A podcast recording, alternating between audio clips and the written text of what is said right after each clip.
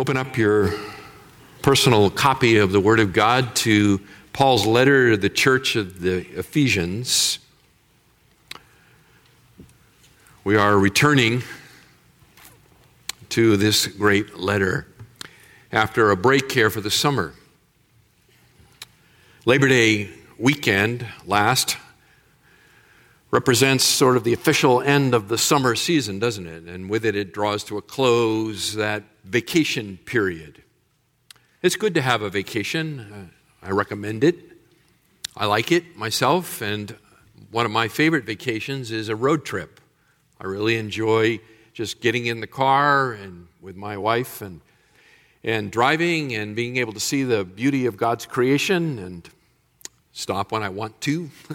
see what I want to along the way. But as I like to go on driving vacations, I also want to know where I'm going. I want a map. I want a map. I want to know where I'm going, where I've been, how far I have to go to the next stop. I, I like that situational awareness of, of just kind of knowing how the, the lay of the land is. And so my wife is an excellent map reader, and so I can always call out to her, where are we, how much further, that sort of thing. And, and so when I just think about the, the book of Ephesians that we're returning to this morning, after having been gone from it basically all summertime, I think of it in the terms of, of kind of a, a map. This morning is, is to look at the map. It's to figure out where have we been and where are we going. And, and so that's what I want to do with you this morning. It's really, in many ways, just kind of a very lengthy introduction to pick this book back up again and to continue with our with our studies here in it. And so we're going to look at the big picture this morning. Where have we been and where are we going? And basically, just as a way of reminder, this letter conveniently divides, it's a six chapter letter, and it conveniently divides into two sections a, front half and a back half verses or chapters 1 through 3 representing the, the first half of the book which is where paul does some very uh, serious theological teaching. And so it's, it's normally considered the, the doctrine side of the book or the theology side of the book. And, and then for chapters 4, 5, and 6, it's often thought of as the duty side or the application side of the great theology that, that Paul has taught in these, these prior chapters, chapters 1 through 3. And so, again, just by way of reminder, and you know, we're going to be picking it up in chapter 5, so it seemed like it was profitable to figure out how do we get to where we got to in chapter 5. And to do that, I take you back to chapter 1 to quickly just lift out some ideas for you to remind you of them because they're going to be significant. It's not like, well, I taught you all that theology, now you can forget it all and we're going to move on to other things. No, Paul's going to root his teaching in chapter 5 in the great theology that he has taught us in chapters 1 and following. So as you look at chapter 1, just let your eyes glance at verses 3 through 5 because there Paul introduces really the foundation of it all and this is this is God's electing love and, and our union with Christ. This is the basis of our, of our stand before our God, and it is, the, it is the, the foundation of our unity together as a church. And so Paul says here in chapter 1, and beginning in verse 3 Blessed be the God and Father of our Lord Jesus Christ, who has blessed us with every spiritual blessing in the heavenly places in Christ. So it's in union with Christ that all of these blessings are ours just as he chose us, again, you see it in him, before the foundation of the world, that we would be holy and blameless before him. In love, he predestined us to adoption as sons through Jesus Christ to himself according to the kind intention of his will. So Paul lays out here the basis of our spiritual blessings lie in God's electing love that has drawn us in space and time into union with Christ, where we, as the adopted sons of God, united with his Son, the Lord Jesus Christ, experience all of the blessings that God has set aside for us. Paul goes on further here in chapter 1 to speak of this Christ and his resurrection because it is the power of the resurrection that is the same power that that makes certain our redemption. That is the power of God to raise Christ from the dead and to exalt him to the right hand of God above all authority, all rule over the entire universe, is that same power that is enlisted on the basis, on the benefit rather, of you and I to bring us to the place of adoption as sons. And you, you see it here in the end of uh, verse 19 of the same chapter and then on through, where he says, these are in accordance with the working of the strength of his might, which he brought about in Christ when he raised him from the dead and seated him at his right hand in the heavenly places. In other words, the power that raised Christ from the dead and that seated Christ at the right hand of the Father is the same power that holds you and I. It's the power that saves us, it's the power that holds us. This Christ, far above all rule and authority and power and dominion and every name that is named, not only in this life or this age, but also in the one to come. And he put all things in subjection under his feet and gave him his head over all things to the church, which is his body, the fullness of him who fills all in all.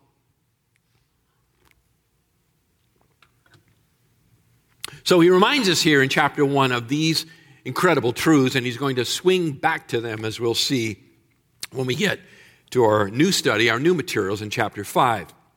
As we look at chapter 2, we're again along that same theme. We are, we are introduced to the power of the grace of God that makes us alive from the dead, right?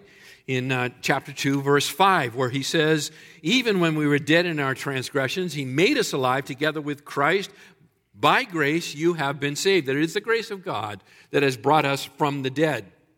And it is the grace of God that bringing us alive from the dead sets our lives on a new path, a new course. He gives us a, a new charter, and you see it in verse 10 of chapter 2, where he says, For we are his workmanship, created in Christ Jesus for good works, which God prepared beforehand so that we would walk in them. In other words, when He made us alive from the dead, when He, when he regenerated our spiritually dead hearts, He gave us not only new life, but a new direction in life. He didn't just save us and, and leave us on our own to continue to pursue the futility of our formerly darkened days, but He, he set us on the path of life, and that path of life includes the good works that He has ordained for us from the very beginning. And those good works are outlined for us later in this same letter. But not only that, Paul would continue to say here in chapter 2, but as he has regenerated these dead souls, he has done so for both Jew and Gentile, and he has brought them together as a one new man. This one new man, verse 15, is, is uh, breaks down the ancient barriers that, that were raised up between uh, the, the, the Jew and the Gentile. The ancient hostilities have been broken there in the, in, through the cross of Christ. And so the Jew no longer has an advantage or a priority over the Gentiles. We come before the, the, the creator God of the universe, our loving Father, in union with Jesus Christ on equal footing on equal footing in which he has formed us into this one new man, verse 15, by abolishing in his flesh the enmity, which is the law of commandments contained in ordinances. In other words, the Jewish law that kept us separated, so that in himself he might make the two into one new man, thus establishing peace. And Paul will go on to say in verses 18 and following to the end of that chapter that this one new man it becomes a new temple in whom the Spirit of God dwells. That one new man, the church, becomes the temple, the new temple in which the Spirit of God dwells. That takes us to chapter 3, where there Paul continues the theme of this multi ethnic church, this new reality that the boundaries and barriers that, that separate peoples are broken down in Christ. You remember that, that part of the, of the consequence of the, of, uh, of the fall into sin and, and the judgment brought on the flood when, when Noah brought his, his family through the flood and, and the world was beginning to be repopulated, that they were told to, to be fruitful and multiply and fill the whole earth, but they refused to do so. And so they, they stayed together and they, and they refused God in that. And you remember God came down and, and, he, and he confused the languages there at the Tower of Babel and, and scattered people. And in the process of confusing the languages, it, it drove people apart. And, and by driving them apart, it, it began the process of creating these ethnic barriers that, that cause us to be suspicious of one another, that, that, that are the genesis often of violence one towards another. And so Paul says here in the church, Christ is doing something new. He is, in a sense, reversing part of the effect of the, of the Tower of Babel. Now, in the church, we don't all speak the same language, of course. So that barrier itself has not been removed, and I presume will be removed somehow in the eternal kingdom. But for now, even though on the other side of the globe, and we, and we saw, just saw a video illustration of that, that there are people in, in, in PNG, for example, that, that we can't communicate with, yet we are, we are brought together in this church. We share a common goal, a common bond, a common affinity and love. And those from the team who were there will tell you that although they were limited, very limited in their communications, they still were able to sense the fellowship that has been brought about through the work of the Spirit in, in, the, in, the, in the effect of the gospel. And so, this drawing together, this mystery church, as it were, demonstrates the, the manifold wisdom and power of Christ, both to the angelic realm. Paul says that in verse 10 of chapter 3, right? The manifold wisdom of God might be now made known to the church, to the rulers and authorities in the heavenly places. It demonstrates to the church that the power of God, the wisdom of God, through the power of the cross, is greater than what holds people apart, and also that it is uh, proclaimed through the church of God and the children of God for all eternity. Verse 19 To him be glory in the church and in Jesus Christ to all generations forever and ever. Amen. So, those are a few of the, of the incredibly profound theological realities that Paul lays out for us in the first three chapters of this great letter.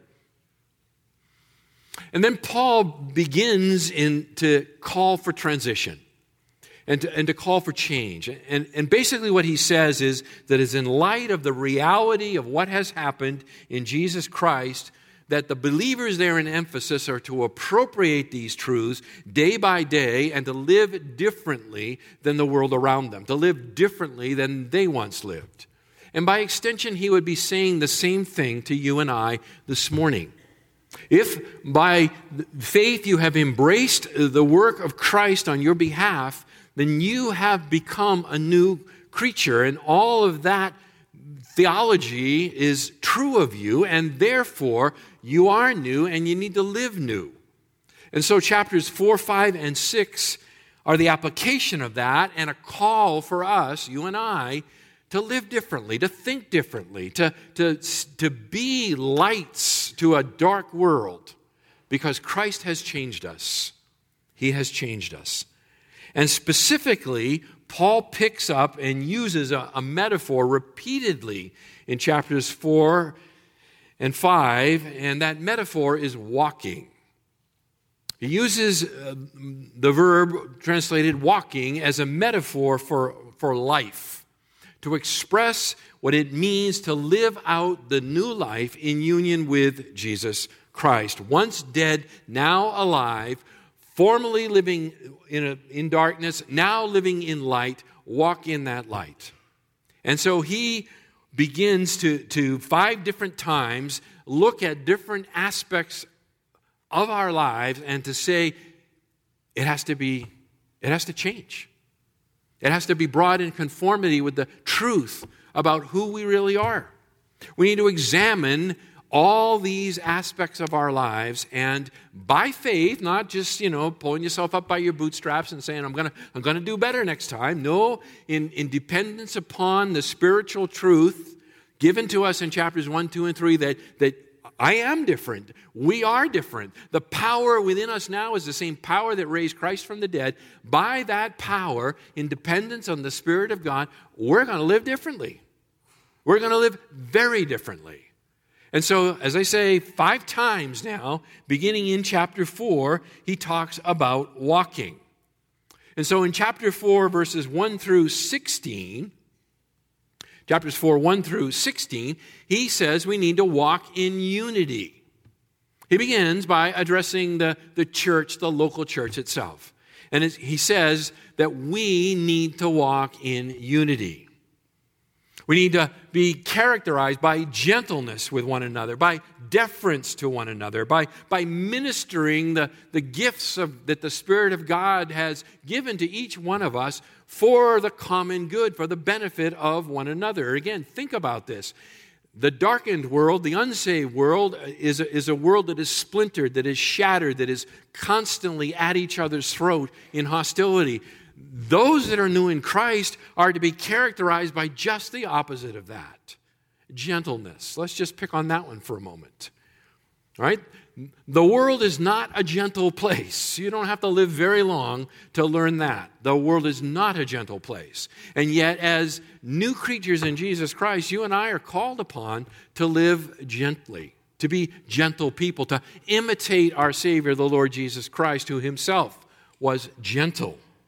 We are to live humbly. We are to live deferring to one another, considering each other as more important than ourselves. And in other words, instead of serving ourselves, we're to be seeking to serve other people. We're to be diligent, verse 3 of chapter 4, to preserve what already exists, the unity of the Spirit in the bond of peace. In other words, we don't create the unity, Christ created the unity by by we being adopted into his body. We are united, but we're to preserve it.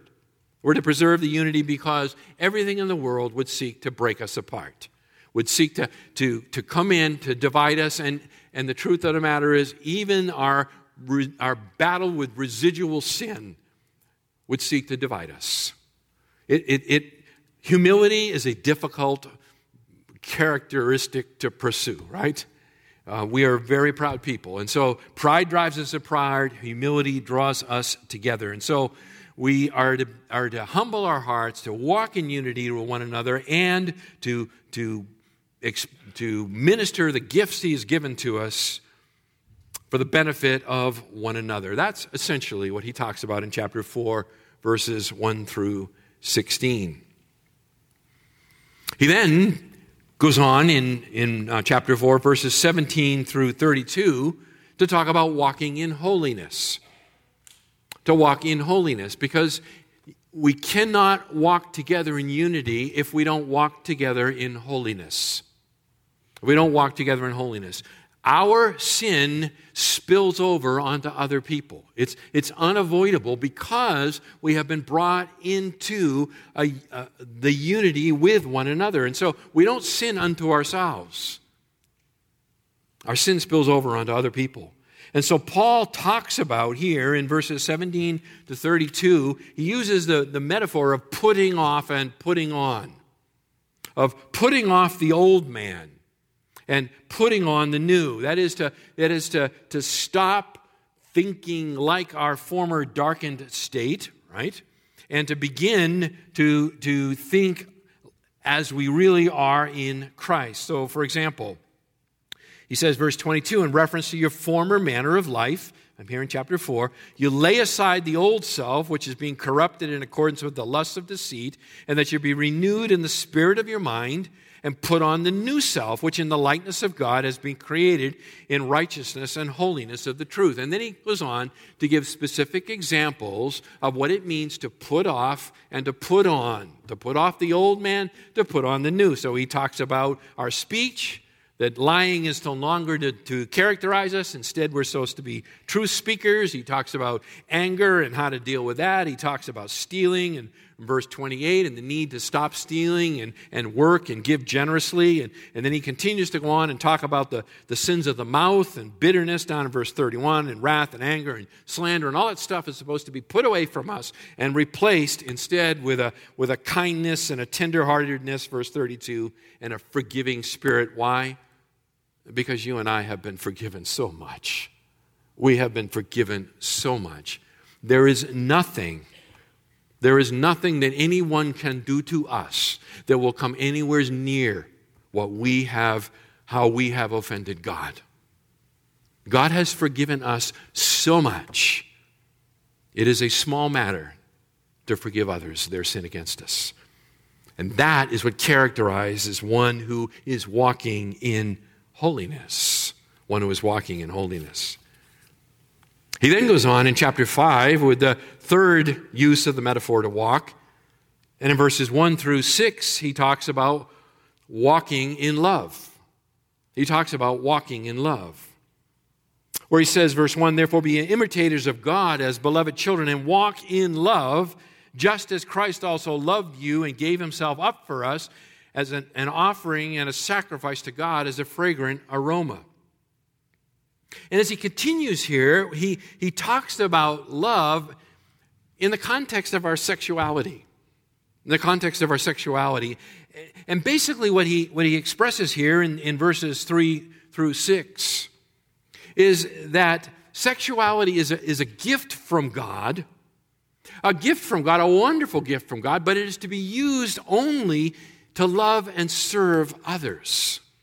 It is, being, it is to be used to, to love and serve others rather than to degrade other people or, or degrade, degrade ourselves when we, when we give in to lustful passions. So, to love is to, is to control our sexuality and to express it in the legitimate and lawful way of marriage. One man, one woman, for life. God's good gift of love. Walk in love, not lust. Walk in love, not lust. And then he introduces in verses 7 through 14 that we are to walk in light. We're to walk in light. He says, verse 7 Therefore, do not be partakers with them, for you were formerly darkness, but now you are light in the Lord. Walk as children of light. Walk as children of light. In other words, that we are to be, to be like, like little lanterns as we move about in society and specifically here within the church. That, that our, our attitude, our outlook, our activities have, have so changed that we not only personally avoid walking in the darkness, and again, running through this section is underneath all of this is, is sexual sin because sexual sin was a real problem in the first century, kind of like it's a real problem in the 21st century. And so, as we are walking in the light, avoiding the deeds of darkness, Paul would say that it's not just good enough that you and I abstain, but we have a responsibility and a role. And you just think back to his earlier statement there in, in chapter 4 about being in unity together. We have a responsibility to one another. In other words, is that we are to be to bring the light of the gospel to bear uh, in the lives of our brothers and sisters in order to help them escape the soul damaging darkness of their former way of life. And you see it here when he says, verse 11, do not participate in the unfruitful deeds of darkness, but instead even expose them. Instead, even expose them. And that's a difficult thing to do. It's difficult to, to, to come to someone in, in a loving, humble, gracious way and say, Can, can, I, can I help you here? Because, because you're, you're off the path. You, you, you, are, you are walking in the darkness here, and, and something has to change. You, you are living your life in an, in an active betrayal of who you profess to be in Jesus Christ. I need, I, I need to help you. Love compels me to help you. And again, we live in a world in which it's kind of, uh, you know, hey, don't, don't uh, talk to anybody, don't interfere in anybody's life, you know, who are you to, to try to talk to me, and so forth. And in the process of reserving this autonomy to ourselves that is not real, people are siloed and isolated and buried in the darkness, sitting here on a Sunday morning surrounded by light bearers and still buried in the darkness. We need to love one another enough to speak the truth and to walk in the light. You remember in application of this section here, I I did a, I think it was a three or four part, I don't even remember five part. How many parts was it? It was a, it was a series, you remember, on modesty. Do you remember that series? That was just earlier this year. We talked about modesty, and, and then we finished talking about entertainment and our entertainment choices and how we need to, the, the light of the gospel needs to shine into every single aspect of our lives, including our entertainment choices and including the way we think about our bodies and the way we clothe our bodies and the way we interact with people. This is to walk in the light. And then Paul gives us the fifth one. And this is where we begin new material. The fifth one is to walk in wisdom. The fifth one is to walk in wisdom. We need to walk in unity, right? We need to, to uh, walk in holiness. We need to walk in love. We need to walk in light. And we need to walk in wisdom. And that begins here in chapter 5 and verse 15. And actually, the, this section of walking in wisdom carries us all the way through in the letter through chapter 6 and verse 9. So the, the, the walk in wisdom is 515 to 6 9, one whole big section. Notice how Paul starts here in verse 15. He says, Therefore, be careful how you walk. Therefore, be careful how you walk. Now, uh, you know, the use of, of the, the, the, therefore is to cause our eyes to, to think about what has preceded, right? There's a, it's a summary kind of a statement. And, and the thought he's picking up here, I believe, is in verses 10 and 11, where he says we're, we're, we're, we're trying to learn what is pleasing to the Lord, or, or, or said another way, that we're, that we're, um, that we're trying to prove, we're proving out in our lives what is pleasing to the Lord. And we're not to participate in the unfruitful deeds of darkness, but even to expose them. So, in other words, be careful how you walk. Don't participate in that. Work hard at, at living your life in the power of the Spirit in a way that displays that which is pleasing to God come alongside and expose to the light of the gospel your, your brother and sister's sin for the purpose not of censoring them or humiliating them, but for helping them escape the darkness that has, that has closed in around them. And in light of all of that, be careful how you walk, not as unwise men, but as wise. Not as unwise men, but as wise. Beloved, we live in the middle of a minefield. A minefield. You know, if you find yourself uh, somehow, and there are, there are parts of the world, it's terrible. There, there are parts of the world where, where conflict has raged back and forth, and, and foreign armies have, have sowed landmines. That there, you know, Vietnam and places like that, where you've got to be very, very careful. You, you could find yourself in a, in a minefield. And you know, when you're, in, when you're in a minefield, you don't dare move, right? Because the next step could be the end of it all. And so we live, as it were, in a, in a mental minefield. And, and Paul talks about it here. He, he warns, for example, back in chapter 4 and verse 14 about false teachers. There are the landmines, the pitfalls of false teachers that are out there that are, that are trying to, to uh, through through trickery and, and deceitful scheming and so forth, to, to pick you off, to, to draw you away in, in, into, into some knockoff religion that, that claims to be Christian but has neglected the heart and soul of Christianity, the gospel of the Lord Jesus Christ. So, so there are the false teachers out there. Beyond that, there's, there is that formally darkened way of thinking that, that is always right at hand and, and seeking to, to take us captive. Again, back to verse uh, chapter 4, verses 17 and 18, where he talks about the futility of, of the mind of the unbeliever and the darkened understanding and the ignorance and, and hardness of heart. That's you and I before Christ has redeemed us. And it doesn't all go away in a day. So it's still out there and it's still lurking to take you captive. And so we need to be very careful of that. We need to be careful of the sexual immorality and the sensual pleasures that are lurking everywhere and, and, and can easily overcome us. And can easily, we, we need to guard our eyes. We need to guard our hearts. We need to be careful what we put in, what we listen to, where we go, who we interact with. Or we could step on a landmine. and blow our legs off. We need to watch our step. We need to be wise in our approach to our new life in Christ. Be careful, Paul says here, how you walk, not as unwise men, but as wise. Now, Paul's going to do something here grammatically, and uh, I'm going to, um, I just want to kind of walk you through this because it, it ties this whole section together. This careful approach that he's calling for here in chapter 15 he actually lays out for us. He doesn't leave us to wonder what it means to walk carefully through this minefield.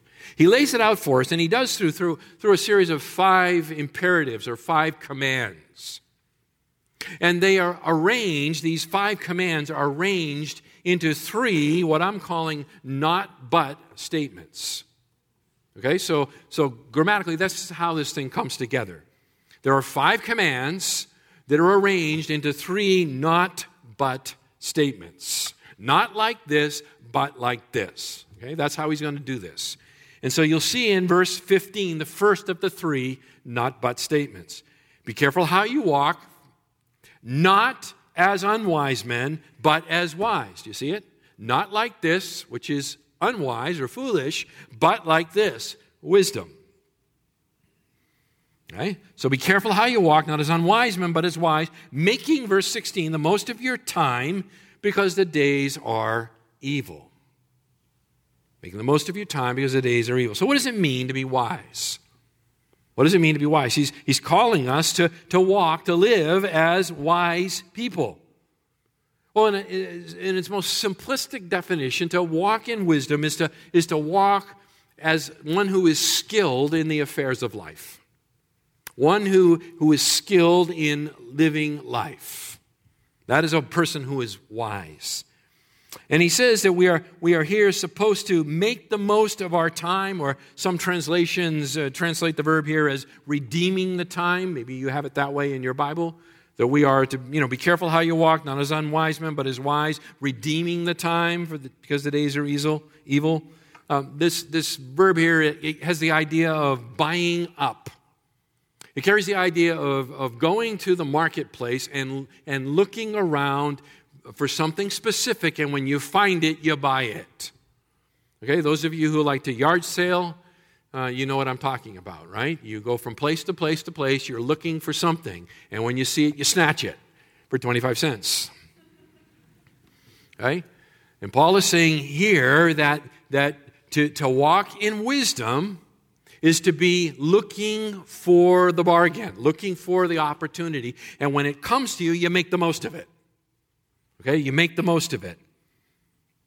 And interesting here, when he says uh, uh, make the most of your time, the, the word he's using here is not uh, chronos, which is uh, the Greek word that speaks about time the way that you and I typically do, which is, you know, there's 60 seconds in a minute and 60 minutes in an hour and 24 hours in a day. And, you know, that sort of time. He uses the word uh, kairos, and, and it means season or opportunity.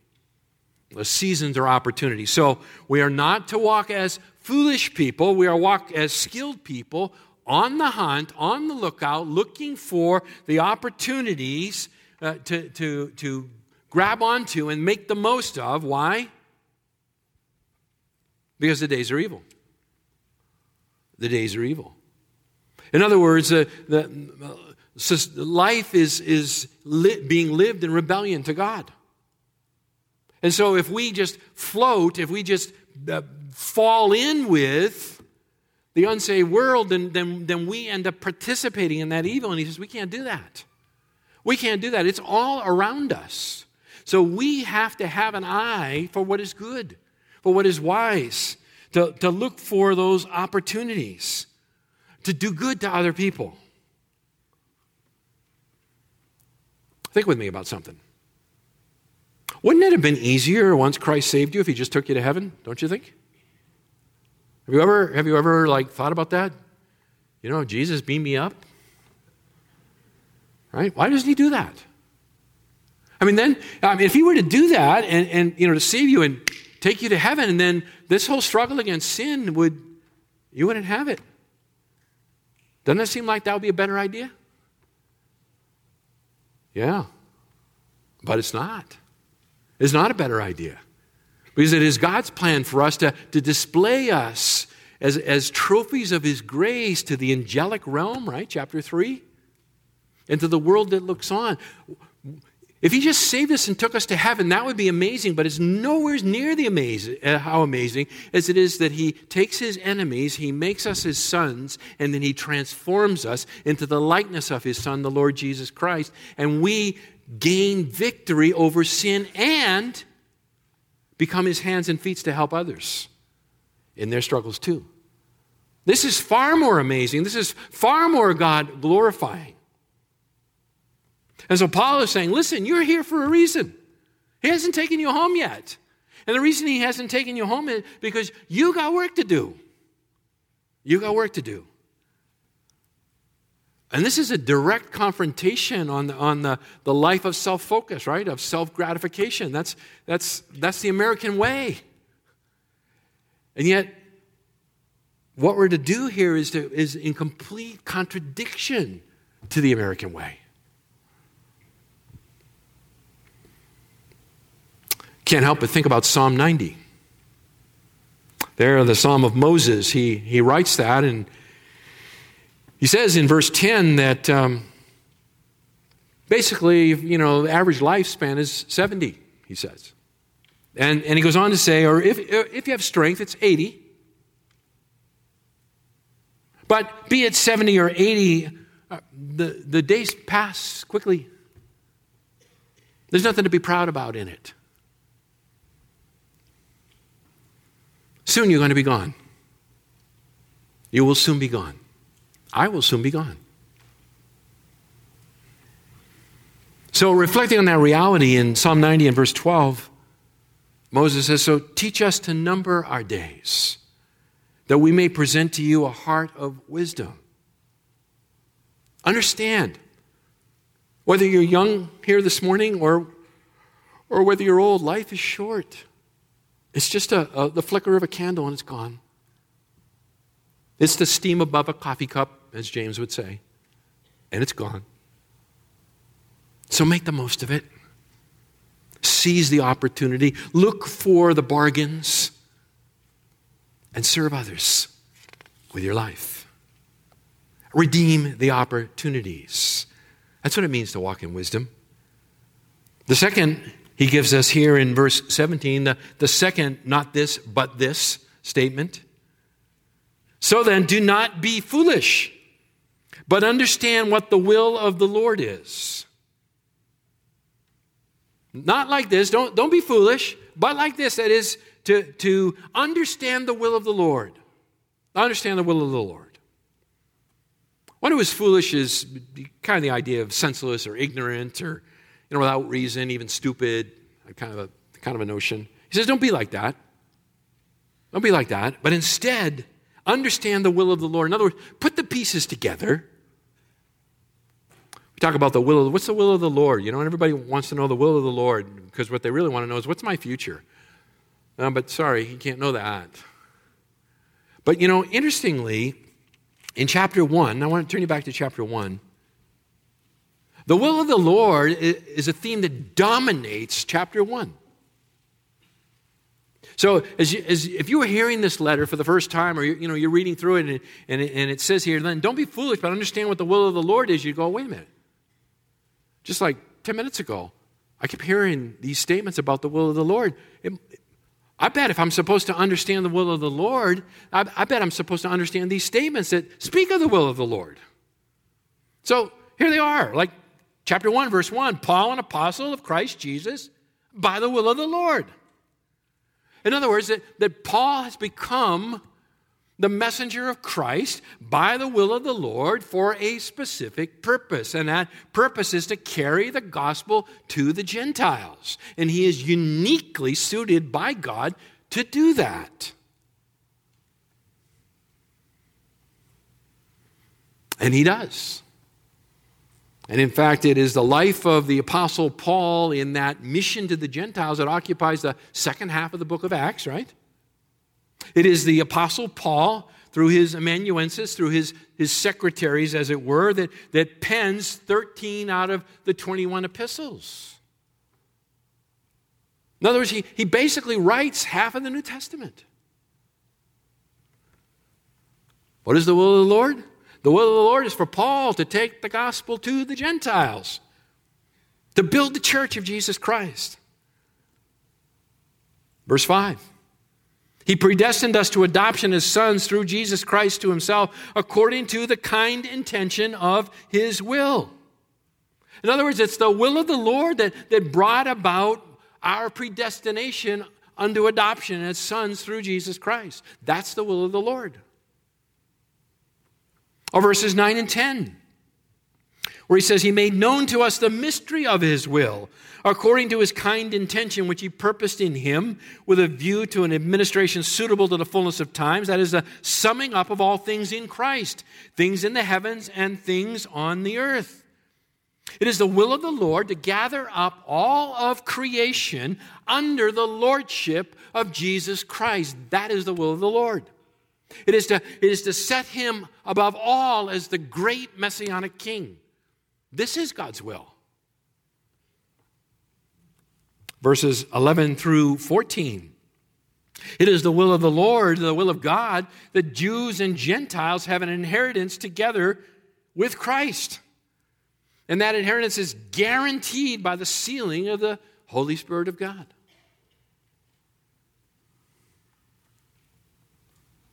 Don't be foolish. Don't be stupid. Don't be senseless. Understand what God is doing and have it set your priorities. Have it set your priorities. I mean, it is foolish as a Christian to, to order our lives in a way that contradicts the cosmic purposes of Christ. Jesus said, I will build my what? Church. And the gates of Hades shall not prevail. I will do this. So if that's true, there can be no greater goal or purpose for our lives than to get on board with what Jesus is doing. To use the vernacular of Foothill Bible Church, it's making, maturing, and multiplying disciples of Jesus Christ. Don't be senseless. Don't be senseless. God is building a church. And we're to be building the church as his hands and feet,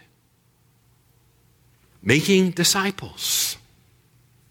That's why he doesn't take us home when he first saves us. There's work to do.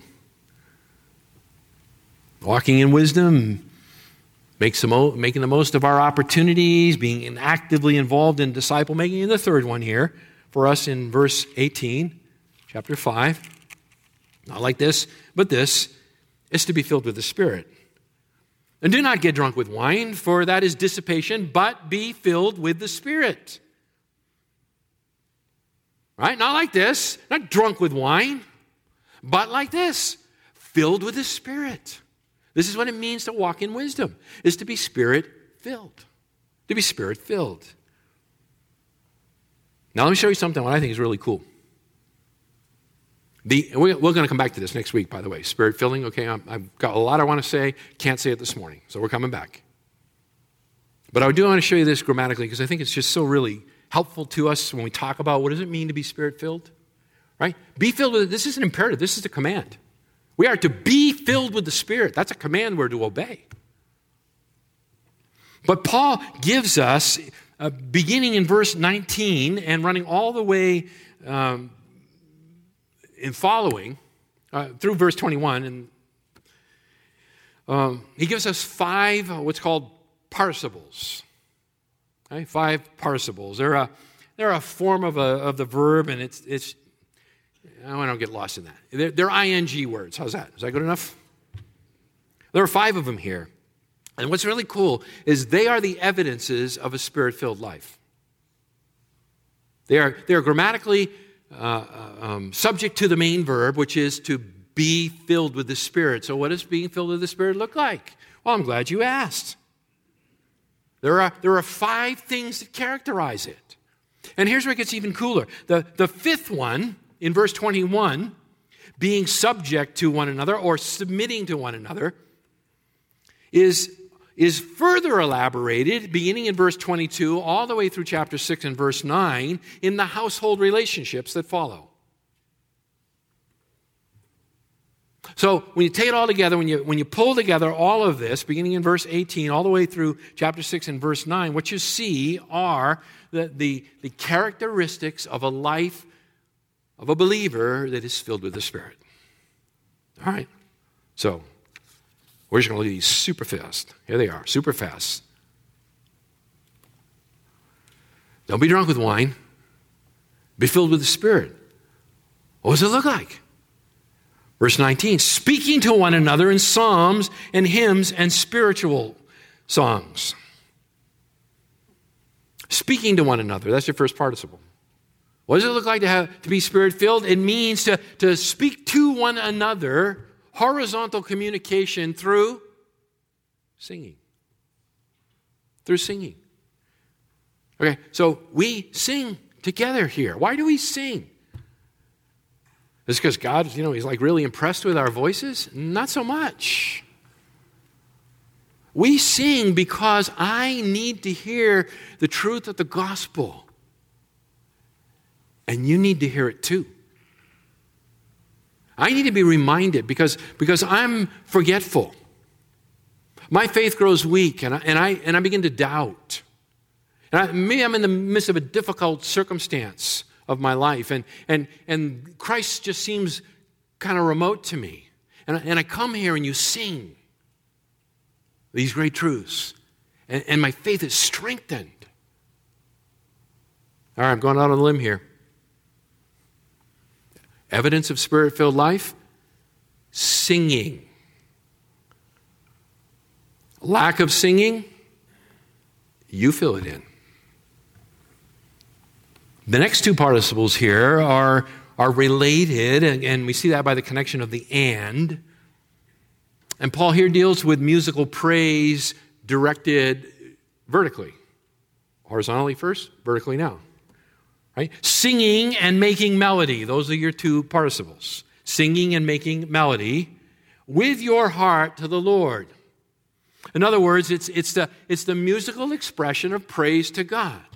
It's the song in the shower. It's the song in the car. It's the song you're whistling as you're, as you're working and don't even know it. It's the tune you're humming. It's the, the words that are going through your head.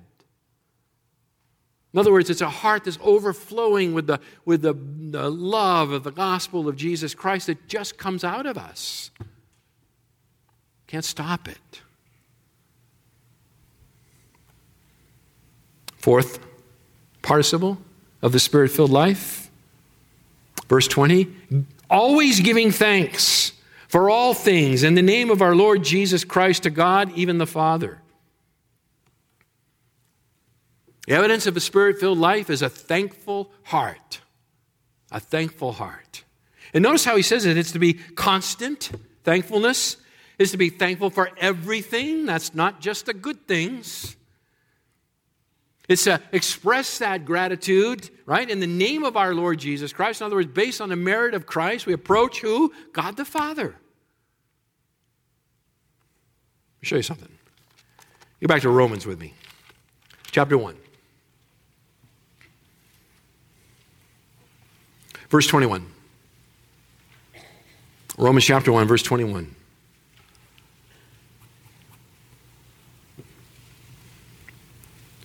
Paul here is characterizing the darkness of unbelief.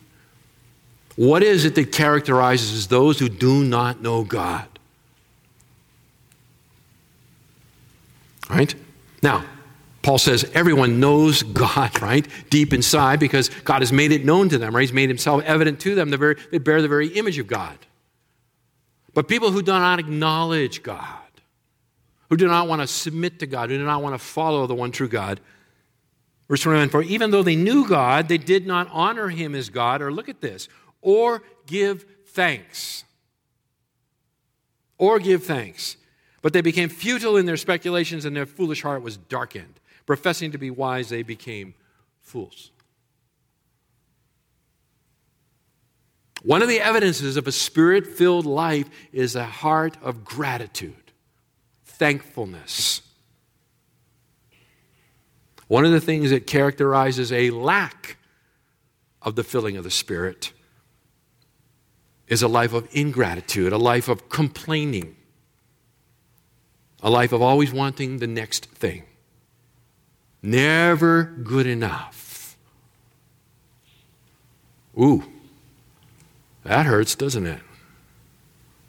That hurts. And finally, verse 21. The fifth evidence of the spirit filled life is submitting to one another. Be subject to one another in the fear of Christ. Now, this, this verb translated submitting here or be subject to, it's a, it's a hupotasso, it's a military term. It, it means to line up under, to line up under an authority. There are some out there, and in full error, I believe, that say here in verse 21 where it says, Be subject to one another in the fear of Christ. And then, of course, we know what immediately follows this, right? In verse 22 Wives, to your own husbands as to the Lord. The verb is not repeated. The participle is not repeated here, it's, it's assumed. Okay, and, and there are some that we'll teach here, and we're going to spend a lot of time talk about this, but this one another is the idea that, well, husbands submit to their wives and wives submit to their husbands, and we're, you know, we're just submitting to each other all over the place. That's not what Paul's talking about. Okay? You can't both line up under each other. Okay? You can't both line up under each other. The one another here, be subject to one another. The one another's are laid out in the household code that follows. The relationships that follow here from verse 22 all the way through chapter 6 and verse 9. What are they? It's the relationship of the marriage. There is a lining up in marriage that has to occur. And if it does not occur, then, then that man and woman are not exhibiting a spirit filled life. They are not walking in the spirit they are walking in the flesh. Down to chapter 6 and verse 1, it, deals with children and fathers. How the home is ordered is an illustration of the spirit filled life or not. Or not. A home characterized by, by all kinds of squabbling and hostilities intergenerationally with parents and children is not a spirit filled home. It's a home that's walking in the flesh. And then he goes on in beginning in verse 5 to talk about slaves and masters and so forth. And that's an alien to our culture, but I think there's application we can make even into the realm of employment. Spirit filled employers, spirit filled employees, or not.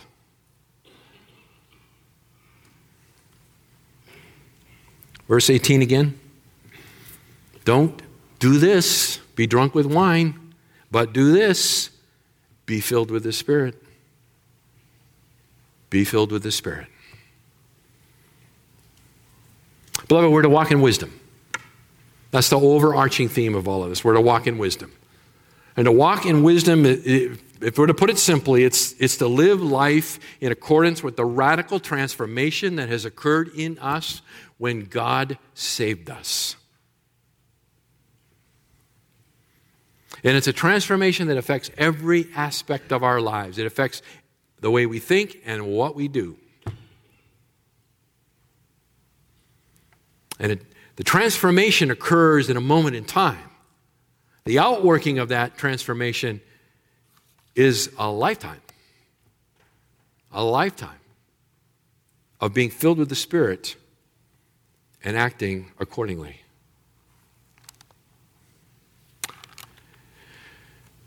Let's pray. Our Father, we have just looked at a roadmap of where we're going here in the months ahead, and we're going to need help in this because uh, we're going to be confronted for sure in the way we think and in the way we conduct our lives. None of us None of us have arrived. There is, there is correction that needs to happen in all of our lives. There's, there's um, residual thinking left over from our life before Christ that needs to be abandoned and, and replaced with, with the mind of Christ. And Father, it's your Spirit through His Word that, that does this transformation, that changes us. We pray, Father, for, for strength and, and, uh, and your grace to help us in this and faith to believe your word and, and to act upon it, even when uh, it may appear contrary to fact. Help us, Lord, to, to hear and to do.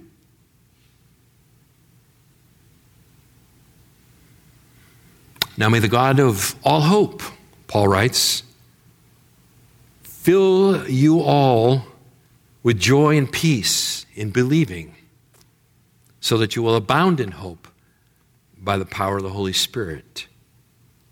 May that be true. Amen and amen.